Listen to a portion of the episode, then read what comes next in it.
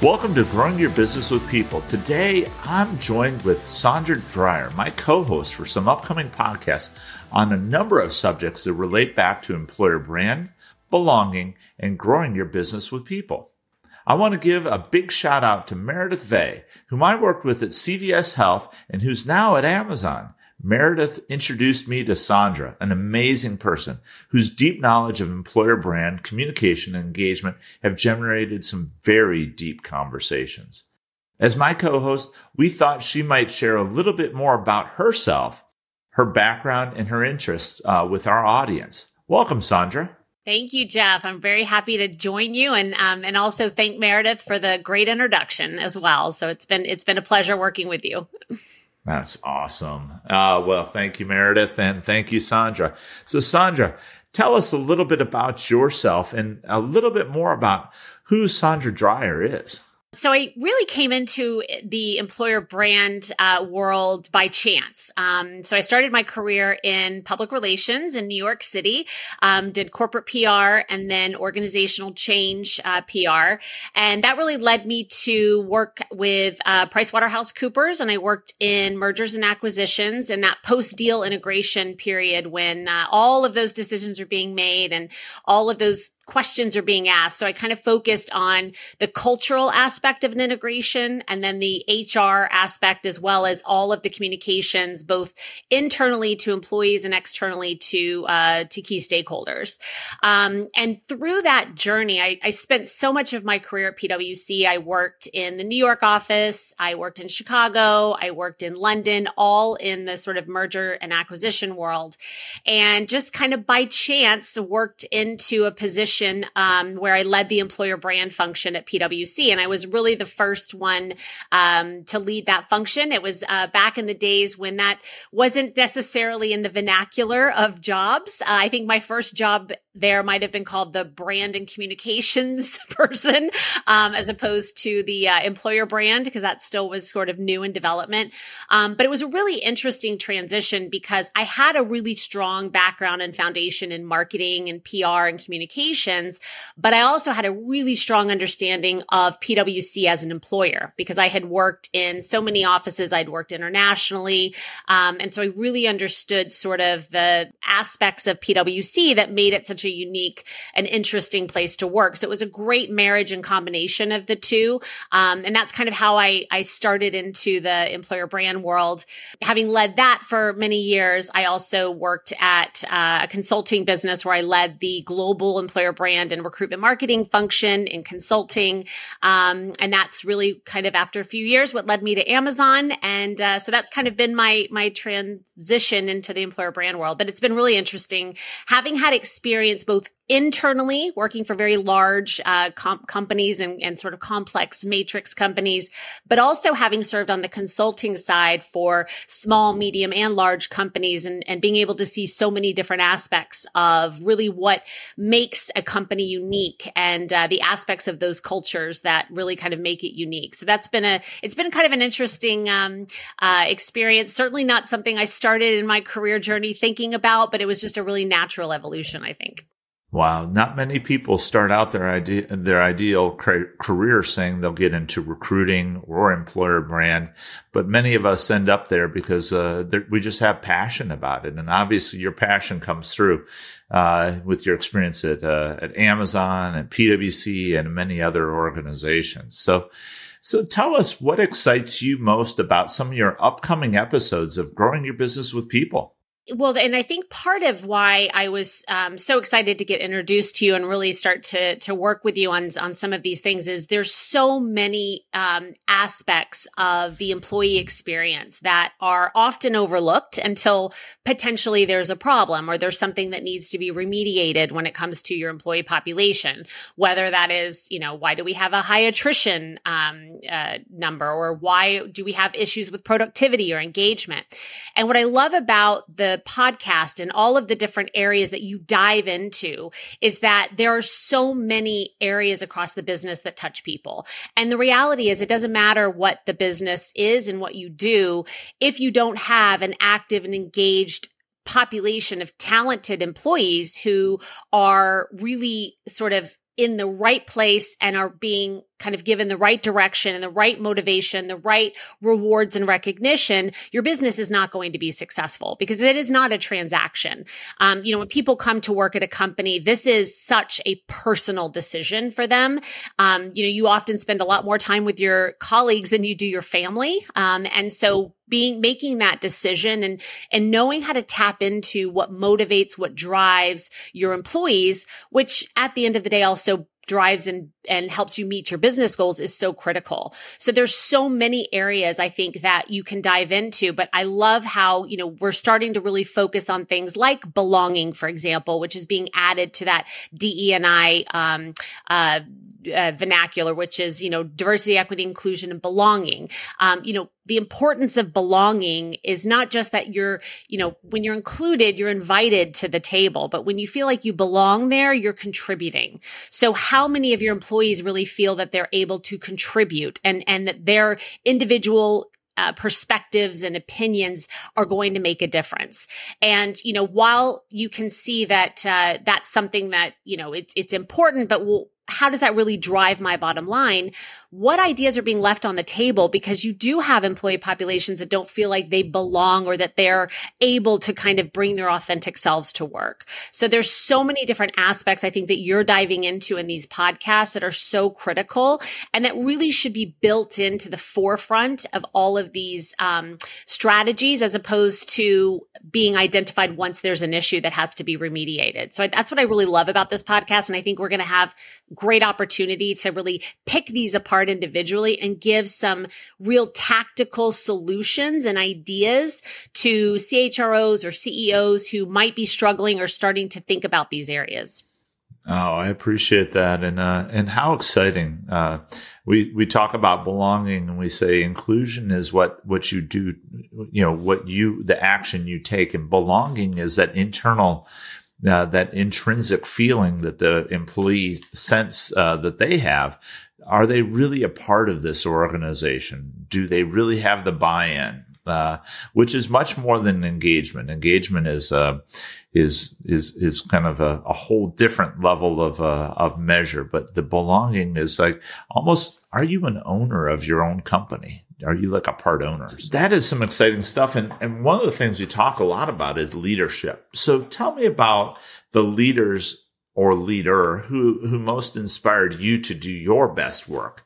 And really what makes them so special and different from all other leaders? So I, you know, and those are such powerful, um, relationships when you when you strike a chord or you find a leader who you can really emulate and you can to learn by example. And i was extremely fortunate to have such an amazing experience early on in my career.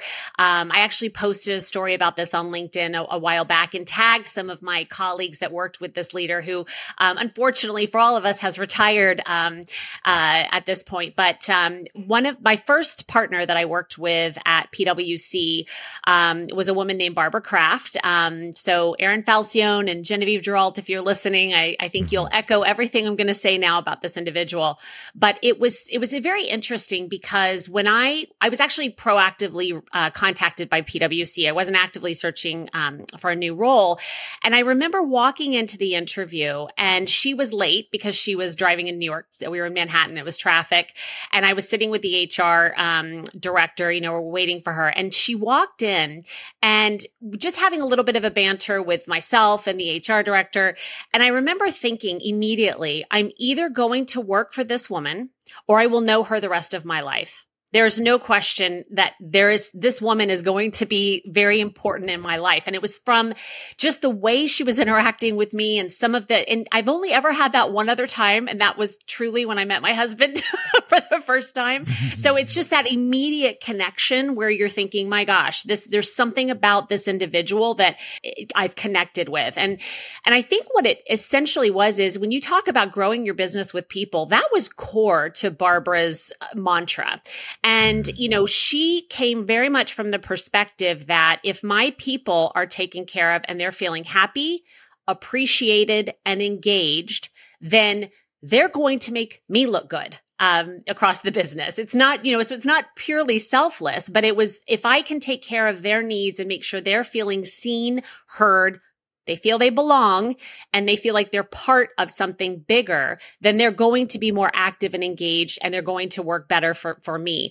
And I think it was tapping into what the personal motivations are. I think she was probably different with everybody on her team, knowing what their personal um, motivations were. Um, she made a lot of room for us to, you know, we literally, I was traveling six days a week. So it was not, uh, it was not an easy life in, in mergers and acquisitions. And you kind of lived out of a suitcase on the weekends as well as, as during the week because there was no point of unpacking. It was really tough. But I remember one day I'd come home. It was late on a Friday night.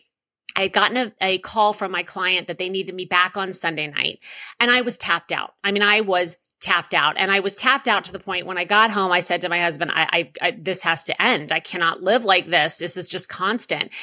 And I, I picked up my voicemail and my partner, Barbara, had left me maybe a 30 second voicemail. And in that voicemail, she told me how much she knew I was sacrificing, how well I was doing, how much she appreciated me. And if there was anything that I needed to make my, you know, personal life, uh, you know, balanced a little bit more, let her know. Jeff, I got off that phone. Hmm on cloud nine, thinking that I had hit the lottery when it come to, came to jobs, that I had the best situation in the world. And my husband looked at me and said, this woman is smart. She didn't give you a hmm. raise. She didn't give you more vacation time. She didn't tell you you didn't have to fly out on Sunday night. And you went from ready to quit miserable to I am so lucky to be here.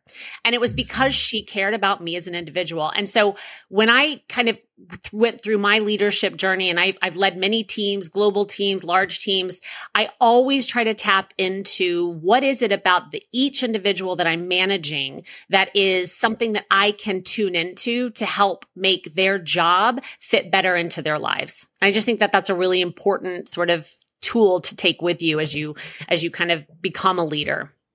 That's a powerful story. And uh, and and and we could all learn a lot uh, from that story uh, in learning how to be a leader and learning how to care so much about our employees.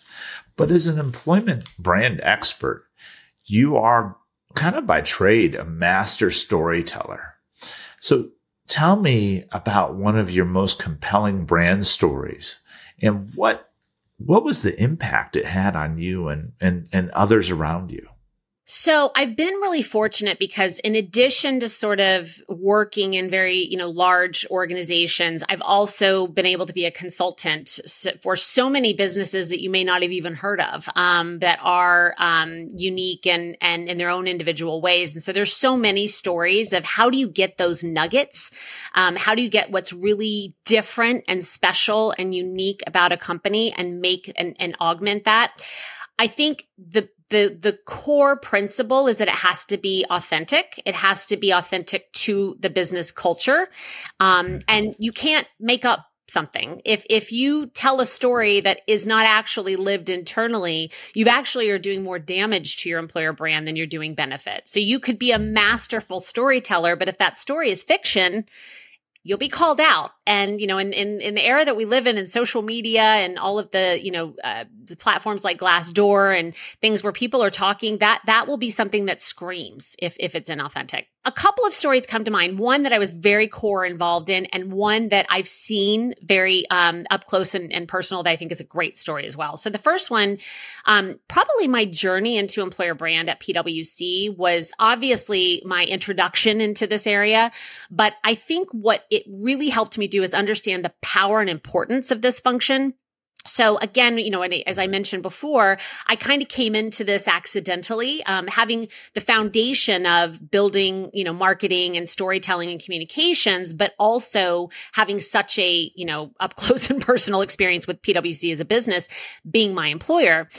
And one of the problems back then that we faced is that the brand that PwC had was very much for that C-suite executive. You know, we were a very corporate brand. You know, I, I remember our our um, our color palette was ocean, very subtle and professional with the azure blues and the navies, and you know, very quiet and corporate.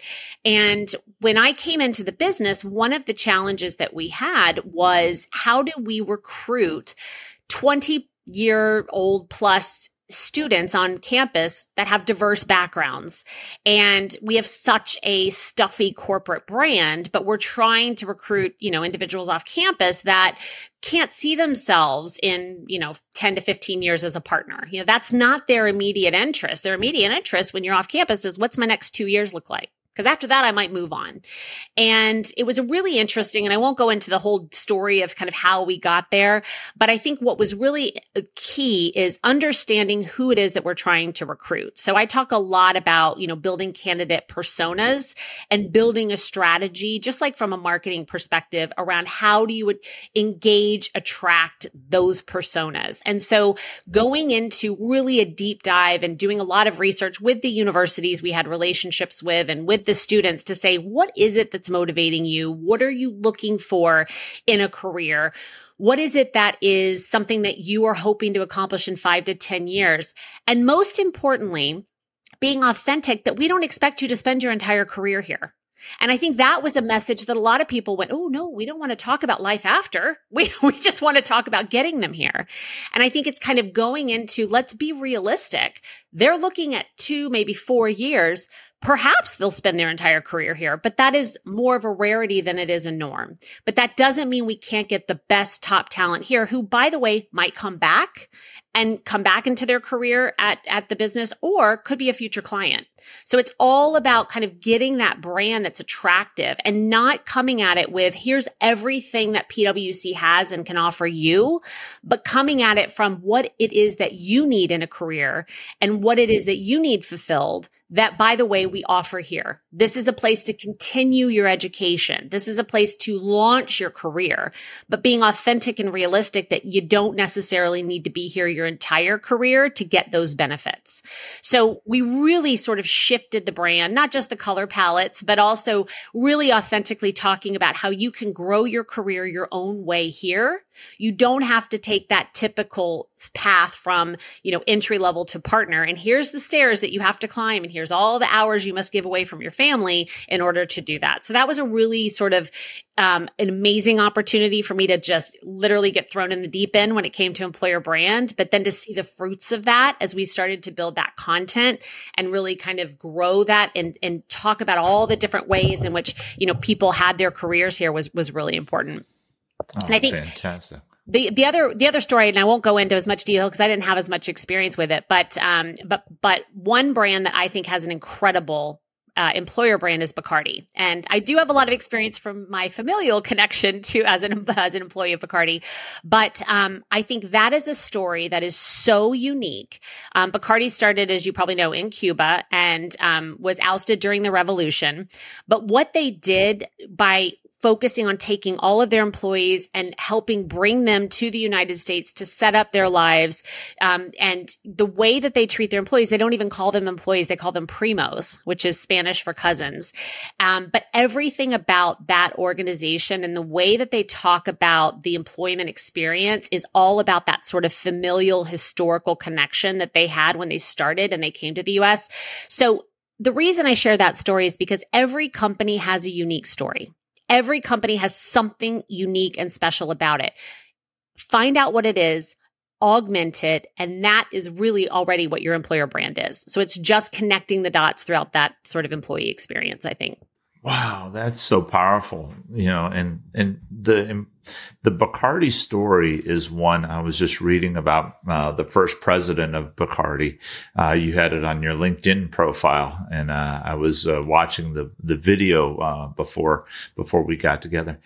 And and you really don't appreciate uh, just how um, I think that what did you say they they call they call their the the colleagues primos, primos. which mm-hmm. which means cousin, cousins, right? Mm-hmm. Cousins. Mm-hmm. So so I mean, literally referring to everybody within the organization as a family member, right? And tre- treating them as such uh, is phenomenal. So, so I think we learned some really wonderful things about Sondra today. Uh, we learned that uh, that employer brand isn't something that you create; it's something that you amplify. You amplify the cult- culture. You amplify the elements of it that are especially important to the second lesson, which is really understanding your target audience and what matters to them and what elements of your culture and your brand are really going to connect with them and be able to be useful for them long term for example, PwC. It's uh, you can get a lot out of an experience within PwC without spending 30 or 40 years there, right? You can get a tremendous experience out of 3 to 5 years or more, you know, if you want to. And then I love how you talk about your uh, you know, your your your leader and and how great leadership starts really with appreciation.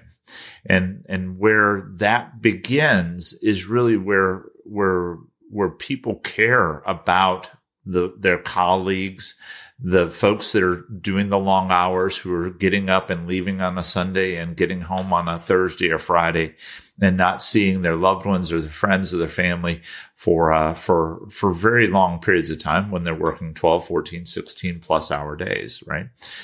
So, so that appreciation is really the beginning of great leadership. And those are the three things that I took away. Uh, on top of uh, the fact that Bacardi calls their uh, calls their colleagues cousins, which is I had no idea until I watched uh, the video and talked to you. So, thank you so much, Sondra, for agreeing to be the co-host on Growing Your Business with People, a podcast dedicated to CEOs and business leaders who want to grow their business with the most important and biggest investment that they have, people. Please check us out on the on LinkedIn, on YouTube, as well as our 14 audio channels, including Apple Podcasts, Google Podcasts, Spotify, you know, and Amazon, iHeart, and many more. Thank you so much. Thanks, Sondra. Thank you, Jeff.